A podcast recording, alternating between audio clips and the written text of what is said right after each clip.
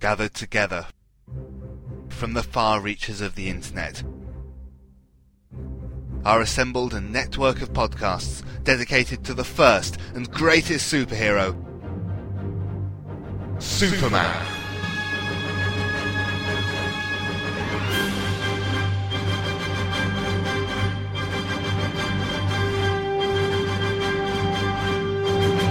The Superman Podcast Network is dedicated to covering all aspects of the Superman legend, featuring The Thrilling Adventures of Superman, Golden Age Superman. the Superman Fan Podcast. Superman in the Bronze Age. From Crisis to Crisis, a Superman podcast. The New 52 Adventures of Superman. Superman Forever Radio. I've got a few things to say about Superman. The Cares World Podcast. The Superman Vidcast. The world's best podcast. and Radio Kale from SupermanHomepage.com. join hosts Michael Bradley, John Wilson. Billy Hogan. Charlie Niemeyer. J. David Weter. Jeffrey Taylor, Michael Bailey. Scott Gardner. Danny Sapp. Cayman Stoll. I'm Isaac. I'm Adam. Dave Eunice and co-host Scotty V. at supermanpodcastnetwork.com.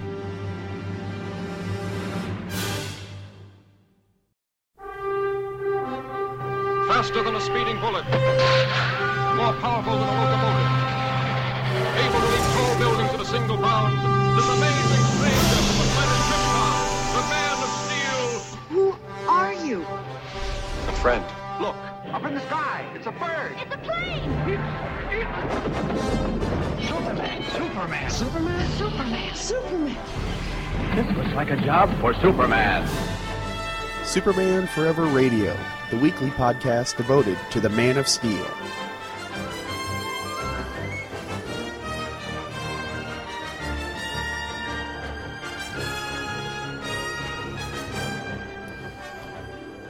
Welcome to Superman Forever Radio, episode 56.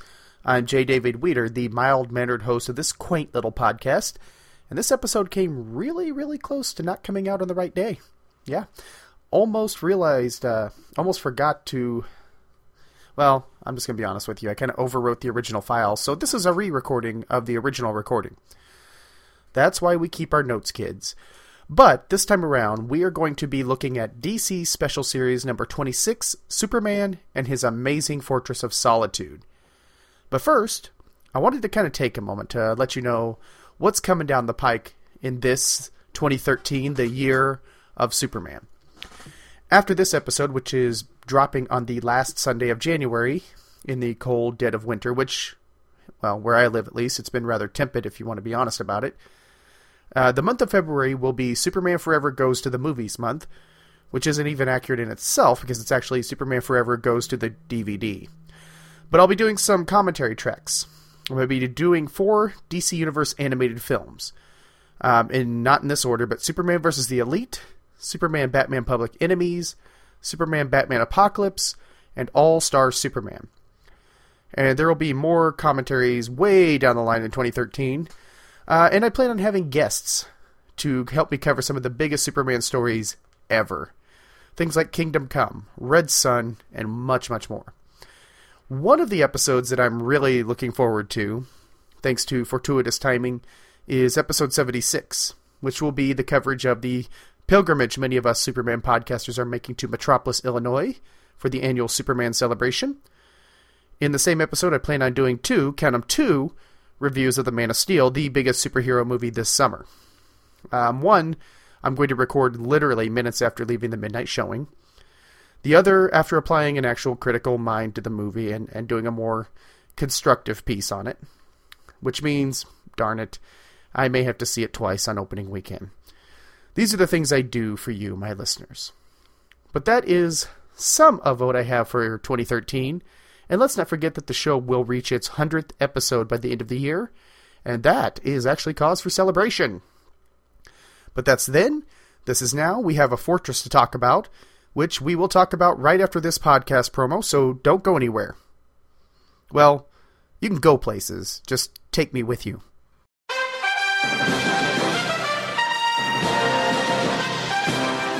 The SuperboyHomepage.com and Simply Superman Batman presents the Shuster Herald podcast. I'm your host, Sam J. Rizzo, I'm your co-host, Adam Bassiano. So tell us, Adam, what's going to be on the Shuster Herald podcast?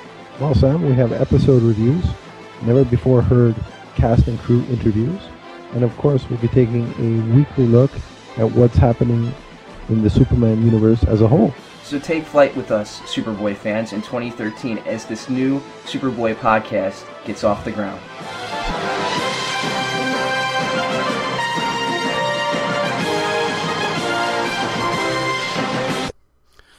When I put an episode covering the Fortress of Solitude on the docket for this year, I actually intended to do a very basic breakdown, kind of one of my standard profile pieces, educational style pieces. And in my research, it took me to the limited collector's edition featuring the Superman Flash races that I covered right after the show returned. And that in a it actually had this really cool cutaway of the fortress. That was actually incomplete.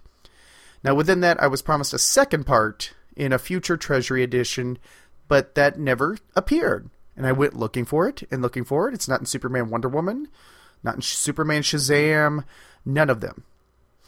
However, another logical book to pull out of my Treasury Edition stack was this one, and after reading through it, well, I didn't find a cutaway, but I found essentially the ultimate guided tour of the Earth 1 pre crisis Fortress of Solitude, complete with perfect branching points. So the episode became about this Treasury Edition, complete with branching off into some of the issues it references, but not all of them, because some of it touches on stuff I'm going to cover down the road. Some of it's just not that important. Now, the book itself that we're looking at, uh, this DC Treasury edition, came out on June 18th, 1981. This was the day before Superman 2 made its U.S. theatrical debut. It's also the same day as DC Special Series number 25, which was a Superman 2 special, and the, the Krypton Chronicles number 1 came out that day. It has a Ross Andru and Dick Giordano cover of Superman flying. He's hoisting the giant key above his head as he enters the fortress.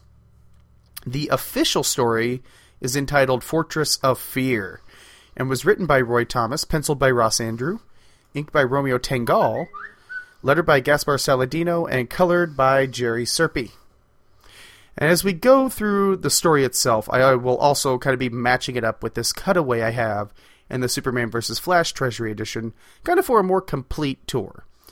So let's go ahead and jump right in. The first nine pages of the book serve as the setup for the entire story, and reveals a potential disaster in the future, one that the Man of Steel's fortress may be responsible for. So we open the story to the skyline of Metropolis, and Superman flying high above it, rushing to face a danger that will reduce Metropolis to a crater the size of Rhode Island. And he flies higher and higher, still out into space. As he does, he recalls what prompted the spirited,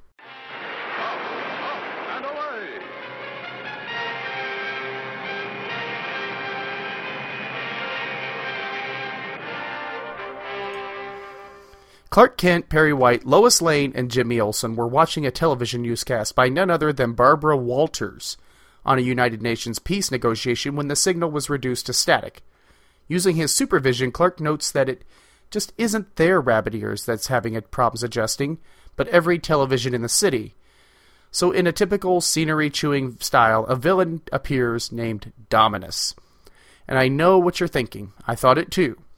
It isn't that Dominus from the post-crisis era. No relation, no resemblance. This Dominus, wear, he wears this red armor. Looks uh, a lot like Eric the Red from X-Men. It's complete with a helmet that has a visor resembling large Elton John sunglasses and a mouthpiece that looks like kind of a space harmonica. He's a real rocket man. touchdown brings me round again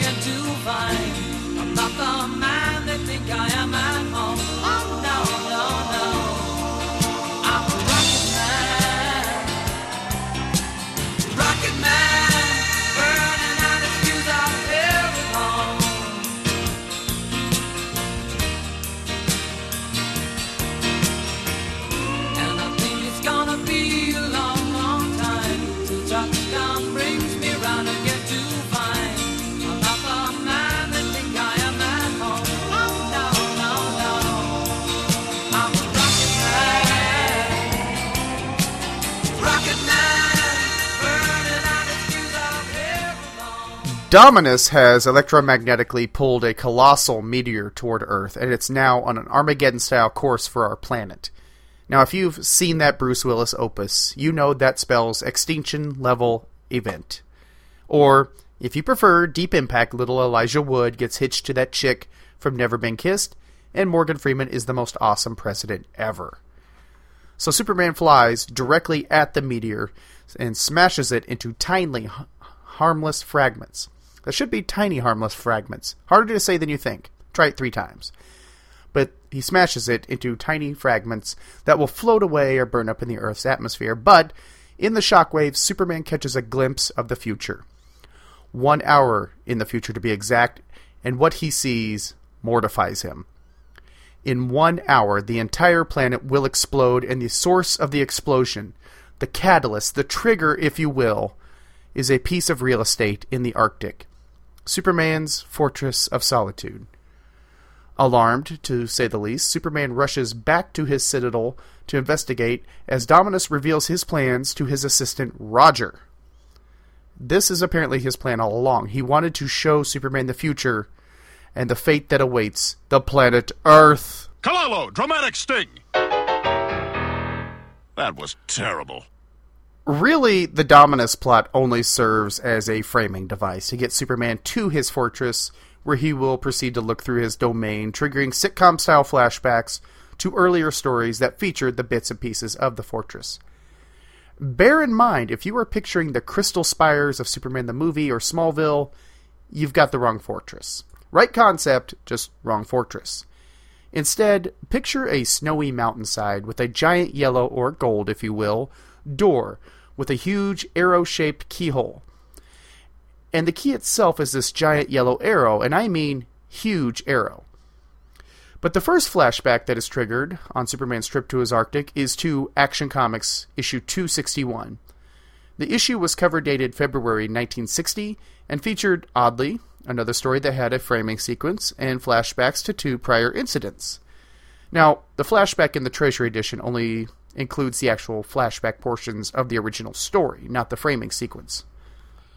In the original tale, written by Jerry Siegel himself, with Wayne Boring and Stan Kaye on art, Superman brings his fortress into the city for tours. It makes sense that the framing sequence was omitted because it was portable. And that would kind of throw the overall narrative into turmoil since we're looking at a very somewhat laid out Fortress of Solitude. But the two flashbacks, which were the original content at the time, are represented here. Actually, redrawn and rescripted, which I really appreciated because it could have really turned this into a cut and paste job. But no, original art, original adaptation. But the bits reveal Superman originally had his fortress in space disguised as a meteor.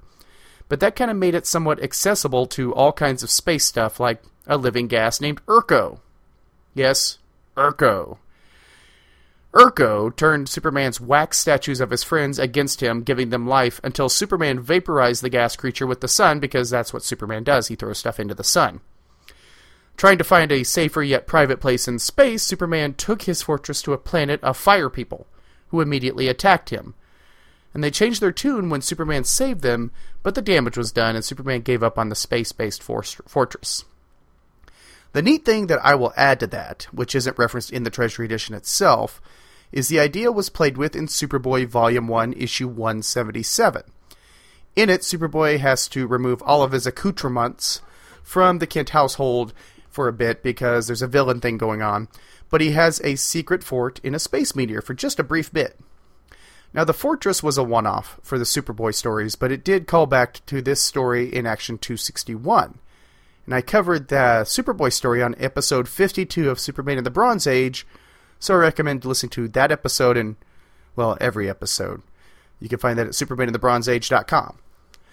Back on the Treasury, as Superman arrives at the fortress, which leads directly into another flashback to Superman Volume 1, Issue 176, which speaks to Superman choosing this Arctic location. This harkens back to a story called Tales of Green Kryptonite number 2 by Otto Binder and Curt Swan. This story involves the staff of the Daily Planet crashing in the Arctic and a talking piece of kryptonite. Well, kind of a talking piece of kryptonite. It does it talks to the reader. It breaks the fourth wall, but not to the characters, which I'm not sure which one would be more egregious. Uh, they're both odd, um, both ideas. But after the crash, in which everybody parachutes out of the plane, Superman realizes that his desolate winter wasteland is the prime place to put his fortress. So he carves the fortress out of the mountain. Now, really, that's the relevant bit. The rest of the talking kryptonite thing can be forgotten. I mean, the kryptonite rock had a face. I kid you not. Look, look it up. Uh, but Superman found that he could be on Earth and still have a place to hang his head and not be disturbed. And let me make a bit of a, of a point here. Why does Superman need a fortress of solitude? It's a relevant question. Because doesn't he have a, an apartment as Clark Kent? A farm in Smallville where he can visit when he needs to kick back? And this, sure, sure. These are fine for leisure, but he also needs a base of operations for monitoring, storage, and basically just to be Superman. Kind of indulge that hero side of him, the kind of the kind of uh, Kryptonian part of him to some extent. And I mean, if you're going to be honest, you can't fit an interplanetary zoo into a rent controlled apartment. Believe me, I tried. Settle down, settle down. Beatrice, Beatrice, settle down. Anyway, Superman gets to the Arctic and the Treasury, you know, that little thing that is the core of what we're covering, and he's still stressing about what could be in his fortress that would cause the destruction of the Earth in one hour. After all, this is still the, the early 80s. You have to wait, oh, maybe over an hour for film, much less destroying the world. So he picks up the giant yellow key, and in his inner monologue, he remembers that this isn't the first door we saw him make in that story from Superman 176, which brings us to another flashback to Action Comics 409. Not Formula 409, this is issue 409. In this Cary Bates written tale, a giant yellow monolith appears in the middle of Metropolis Park, where it proceeds to be tested and examined by an unsuspecting crowd as Superman digs for diamonds. Turns out Superman was, a- Superman was able to make a new alloy from alien materials, and he uses the indestructible alloy that has survived fire, guns, acid, anything else people were able to throw at it. Using the diamond he finds in the ground as a drill bit, Superman carves out the keyhole and makes a completely indestructible door to his fortress. Just happens to have a giant keyhole. So, uh, yeah, earmark that. So, so far in the story, we have seen that something stemming from the fortress will destroy the Earth in one hour. Distressed, Superman is flown back to his fortress, giving us the background of the door and the location. That's just the first 13 pages of 64. So now we actually enter the Fortress of Solitude, the ultimate citadel for the Man of Steel. In a lot of older interpretations, we saw the inside of this fortress being very cave like, almost like a bat cave in almost every way. The walls were stone, and they seemed to be. There, there just seemed to be a lot of offshoot tunnels. And really, I mean, really, to be honest, the fortress would serve whatever structure the story needed. But the Superman vs. Flash Treasury Edition changes that by giving us a look at the structure and the floor plan. Now, the cutaway here shows the fortress within the mountain to be a structure that is basically an arrowhead in shape, um, a bit wider, but sort of comes up to a point, almost like a chalet. And it has three floors that wrap around the structure. The basic floor plan of the first story is to enter the door into a bit of a foyer, with a security system to the left of the door and the opening to the disintegration pit to the right.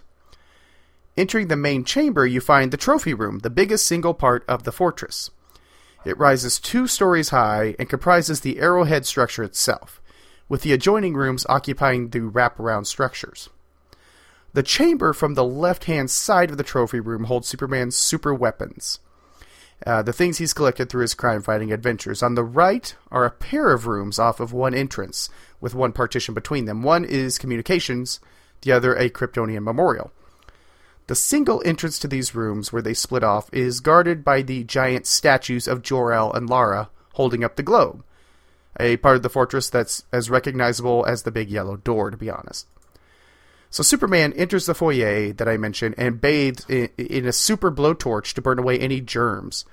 That's something straight out of the Andromeda strain.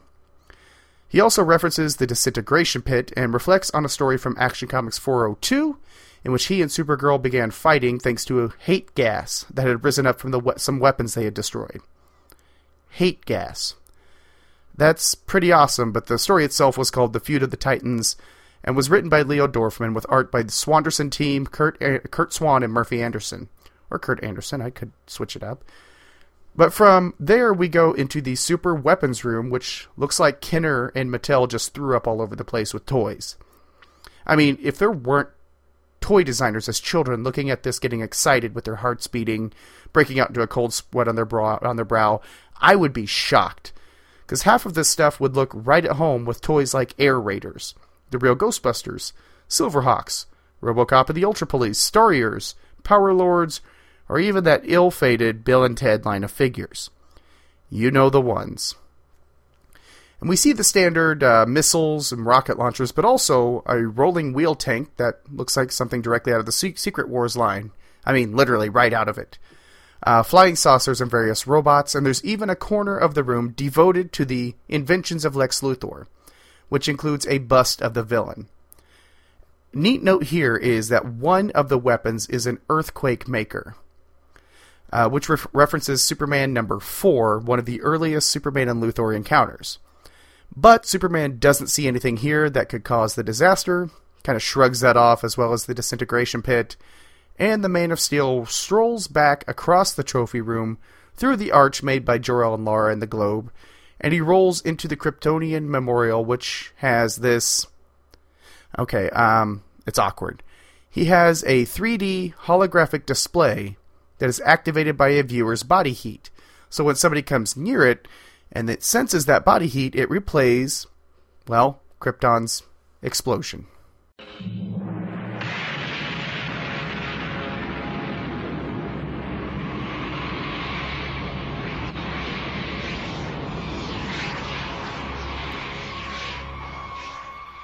So, every time someone, which I assume would mostly be Superman himself, walks by this thing, the planet explodes and the rocket flies off. I'm no psychology prodigy or anything like that, but normally a constant reminder of the destruction of one's parents, especially one so tragic, and uh, the fact that millions died alongside them, is a bad thing. I mean, isn't it a bad thing? Somebody who lost their parents to a car wreck, they don't make it a habit to replay the video of the wreck itself. Now, granted, Superman never really met his parents, at least he never met them in the context of them being his parents because he met them when he was an adult, so they didn't raise him, which is kind of part of being a parent. But not having that connection, it still doesn't entirely preclude somebody from, you know, really being morbid just by having put time and effort into building such a display. It's a bit disturbing, really. But to kind of counter my own point, to kind of uh, even the scales out, we do live in a world where we bury our loved ones, and we visit their tombstone. So there's a, a bit of a precedence, a precedence in the real world. And I guess that goes a little further to underline the pathos behind Superman because he's lost a planet that he never knew. That's a part of himself he will never really know. I don't know why. This just really stood out, so. And Superman leaves that room and goes across the partition to his communications room, which is filled with monitoring equipment. From here, Superman can see emergencies as they happen because he has things like news feeds. And apparently, if I'm looking at the panel, the top panel on page 23, he can also watch things like parades, sitcoms, and Magnum PI.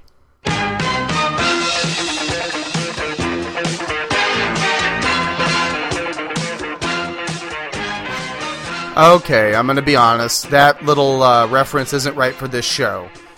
Uh, that actually, Magnum references belong on Pad Smash, and Incredible Hulk podcast, which is a show I co host with Lee Busby and Michael Bailey, available on iTunes and at the Incredible Hulk homepage.com. So, with that completely shameless plug out of the way, we leave the communications room just after Superman blows off an erupting volcano. No, really, he blows it off. Now, granted, it hasn't wounded or killed anyone, and the eruption seems to be fading, but still. You're telling me Superman would rather hang out in the fortress to figure out what destroys the Earth? Ah, well, okay, fair enough. But passing a set of antibacterial nozzles that spray on a schedule and are in no way, shape, or form important to the overall plot of the book, except in every way, Superman enters his trophy room, stopping so we can finally look around in here. Now, the giant room includes a duplicate of the robot dinosaur, as seen in Batman's Batcave, and a damaged cruise ship. It isn't the Titanic, but still kind of cool. But the focal point isn't all of the cool stuff, it's a cage for the Venezuelan lizard dog. And that triggers, that's right, another flashback. But it's an important flashback to the story. This time we go to Action Comics 407 from December 1971 and the story The Fiend in the Fortress of Solitude, written by our good friend Cary Bates and drawn once again by the Swanderson team. This story features a pilot and criminal named Michael Andrews crashing near the Fortress of Solitude when he's rescued by Superman. Knowing the location of the fortress, he ends up taking Clark Kent hostage and tra- traveling to the fortress with his son and an accomplice.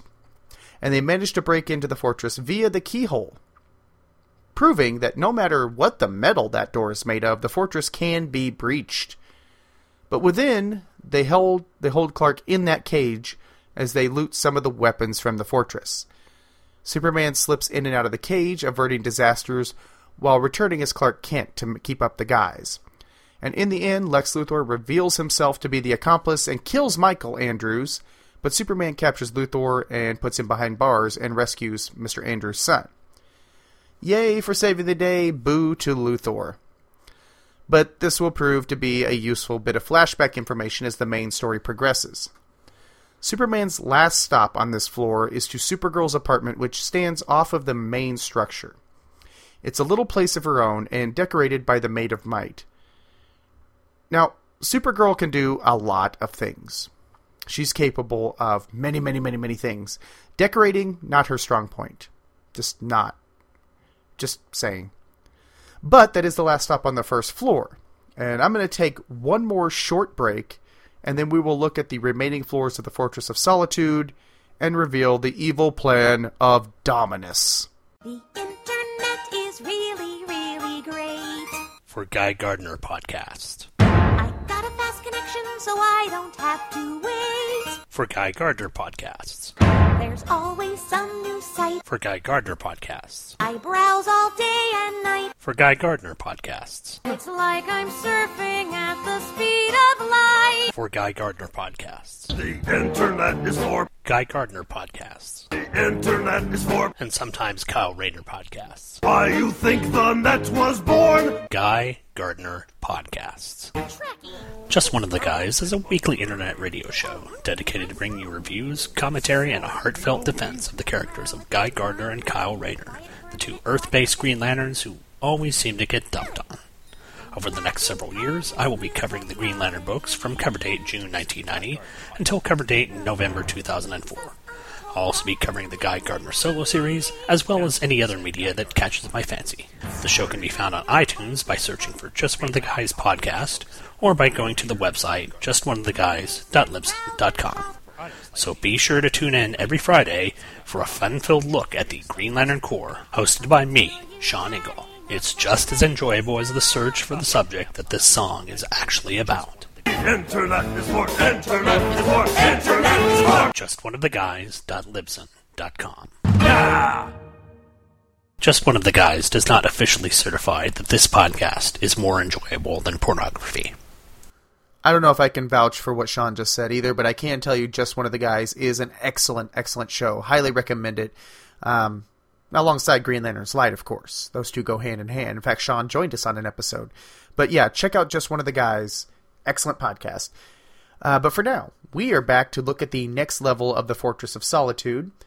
And oddly, these levels not quite as relevant to the Treasury Edition story that we've been looking at as, as the first level. But we are exploring the Fortress of Solitude, so we deserve to go up to these next two levels. So I'm going to go and refer back to the floor plan from the Superman vs. Flash Collector's Edition. And it's basically the same layout. The trophy room extends all the way up, and the rooms kind of surround it like a balcony. Now, to the right of the main chamber is Superman's archives. I don't know what he's archiving, but he has a big room to archive that. Um, that's how he rolls, I guess. Uh, the left holds the supercomputer, the Phantom Zone viewer, and the projector. And we also have the uh, room for his lab, his personal lab, where he practices his sciency things. Within that lab is the bottle city of Kandor, or was, I should say. But the bulk of this floor holds the interplanetary zoo, which is my favorite part of the fortress. And Superman begins his journey with his lab, and he ponders the empty spot where the bottle city of Kandor used to stand. And this triggers a flashback to his first run in with Brainiac, who held the city prisoners. Now, since I'll be covering Brainiac just a little way down the line, I'll simply leave my description of that encounter there. Met Brainiac. Brainiac had the Fortress of Solid, or pardon me, had the uh, Bottle City of Kandor. But he also muses on how he did manage to finally enlarge the Bottle City, allowing those Kryptonians to live on a planet orbiting a red sun.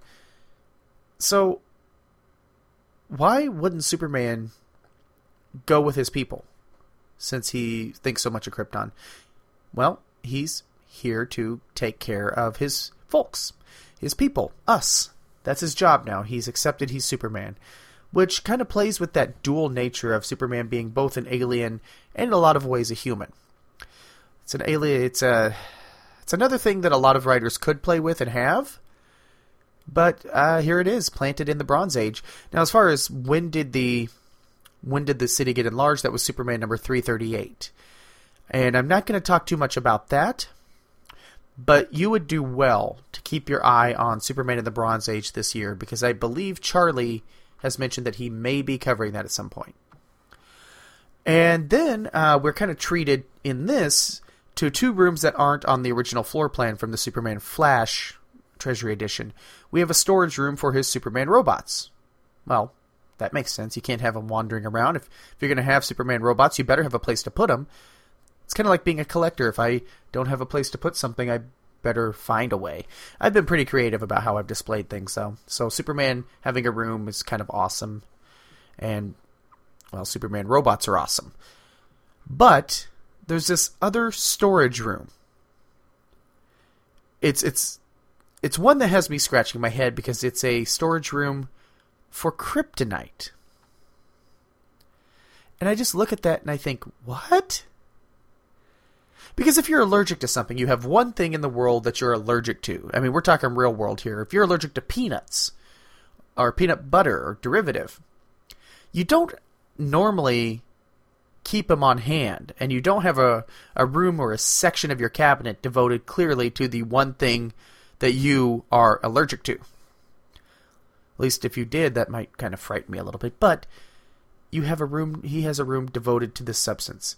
Why does Superman keep the only thing on the planet that can kill him right near him, just to down the hall in his private abode? I mean, I can you can make a case for experimentation, and that was kind of my first thought. But then I'm like, well, why wouldn't Star Labs just handle that? Star Labs is kind of into that thing, experimenting with sciency stuff and especially kryptonite. But then I thought a little bit further, and yeah, Star Labs is, you know, getting attacked or raided or what have you about three times a week now. So it's actually probably safer within the Fortress of Solitude, but still, just a just a weird thing to keep in there. and I just hope Superman, you know, if he's going to experiment, I hope he calls somebody to let him know. You know, let Supergirl be on hand because I'd I'd hate it if the poor dear were to fall ear fall ill to playing with kryptonite. But the big room, the main brunt of what we see on the second floor that is relevant to what we're looking at tonight, the interplanetary zoo.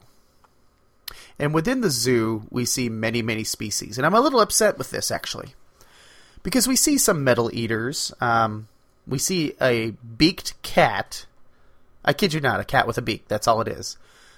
But we don't have any Thanagarian snare beasts. Now, why? I don't know. But I'm a fan of Thanagarian snare beasts. And I was kind of disappointed not to see this. And I think that's more of a personal gripe than anything else, so I'm going to leave that there.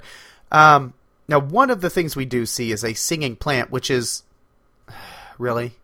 Am I really going to try to explain a singing plant? It's a plant that sings. I'm sorry. I didn't mean to. I can't believe I just thought about explaining that. But it's exactly as it says. Now, the other is something called a bravado beast. That's what Superman named him, at least. This creature is this. I don't know how to describe it. It's almost a lizard thing with tentacles, but it's it's a basically docile, friendly creature until it sees the color yellow. And then it becomes extremely aggressive. In fact, uh, Superman flashes back to a story when Lois was visiting and thought he was a coward because he was hiding behind her. But the real reason is since Superman's costume includes yellow, including his belt, not in the new 52, but now, or then, but since it includes yellow, well, the beast is going to get miffed when Superman walks by, so hiding behind Lois, it became playful and so on and so forth. Now, can you smell the plot point? I just want to make sure if I am building this up correctly. Just want to make sure you saw the plot point clearly marked in the map. Um, but we leave the zoo. Superman checks his supercomputer and the Phantom Zone uh, viewer before going to the third floor. And this is the the floor that was not on the layout in the Superman Flash extravaganza. This is his swanky personal space, which I thought was kind of the whole fortress, but to be more specific, it's his own personal apartment. It's more like a living space than kind of a working space. And I've never had an apartment like this because his apartment has a 100 pin bowling alley. I kid you not, 100 pins. The dude bowls with 100 pins. I once shot a 24 bowling with with. Uh, I, I, I just can't imagine that. Uh, I also never had a an apartment with a multi-armed boxing robot to spar with. But I guess if we're kind of being honest, I've I've never been Superman either. Kind of makes me a little sad. But this floor also holds Superman's giant journal, which he used to have one that had the steel pages that he wrote in with his fingernails, since they are super hard. Now, thanks to a big scientific technological upgrade, he can now dictate into the journal using his thoughts. His thoughts. Yet another plot point I'm going to lay down there. And then we go to his famous wax museum of his friends, and he, you know, he thought it through enough to include a Clark Kent wax figure, just in case, you know, somebody who doesn't know his secret identity comes to visit. Wow, bravo, that's great thinking. I don't know that I would have thought of that. But uh, then he includes this tableau of Superboy. Okay, you want to celebrate your time as Superboy? I dig that. I'm I'm behind that. But the tableau features Superboy in full costume, kind of sitting at the dinner table with Jonathan and Martha Kent. You know, Clark Kent's parents. I don't mean to be a nooge, but I think Superman probably wasn't putting as much thought into this as he could have. So good luck with those science experiments. Glad you got the kryptonite on hand. And at this point in the story, Superman is starting to panic. He's even looking on this giant space ark he has sitting around, because he kind of thought he'd hope to gather some of his nearest and dearest in a time like this and take them off planet to find somewhere to kind of settle down and lay low. But he doesn't fire it up. He doesn't have it warmed up. I mean, I would at least start it, kind of like a car on a on a warm day, on a snowy day. Start it, let it warm up, just just in case you need to swoop by and pick up Lois.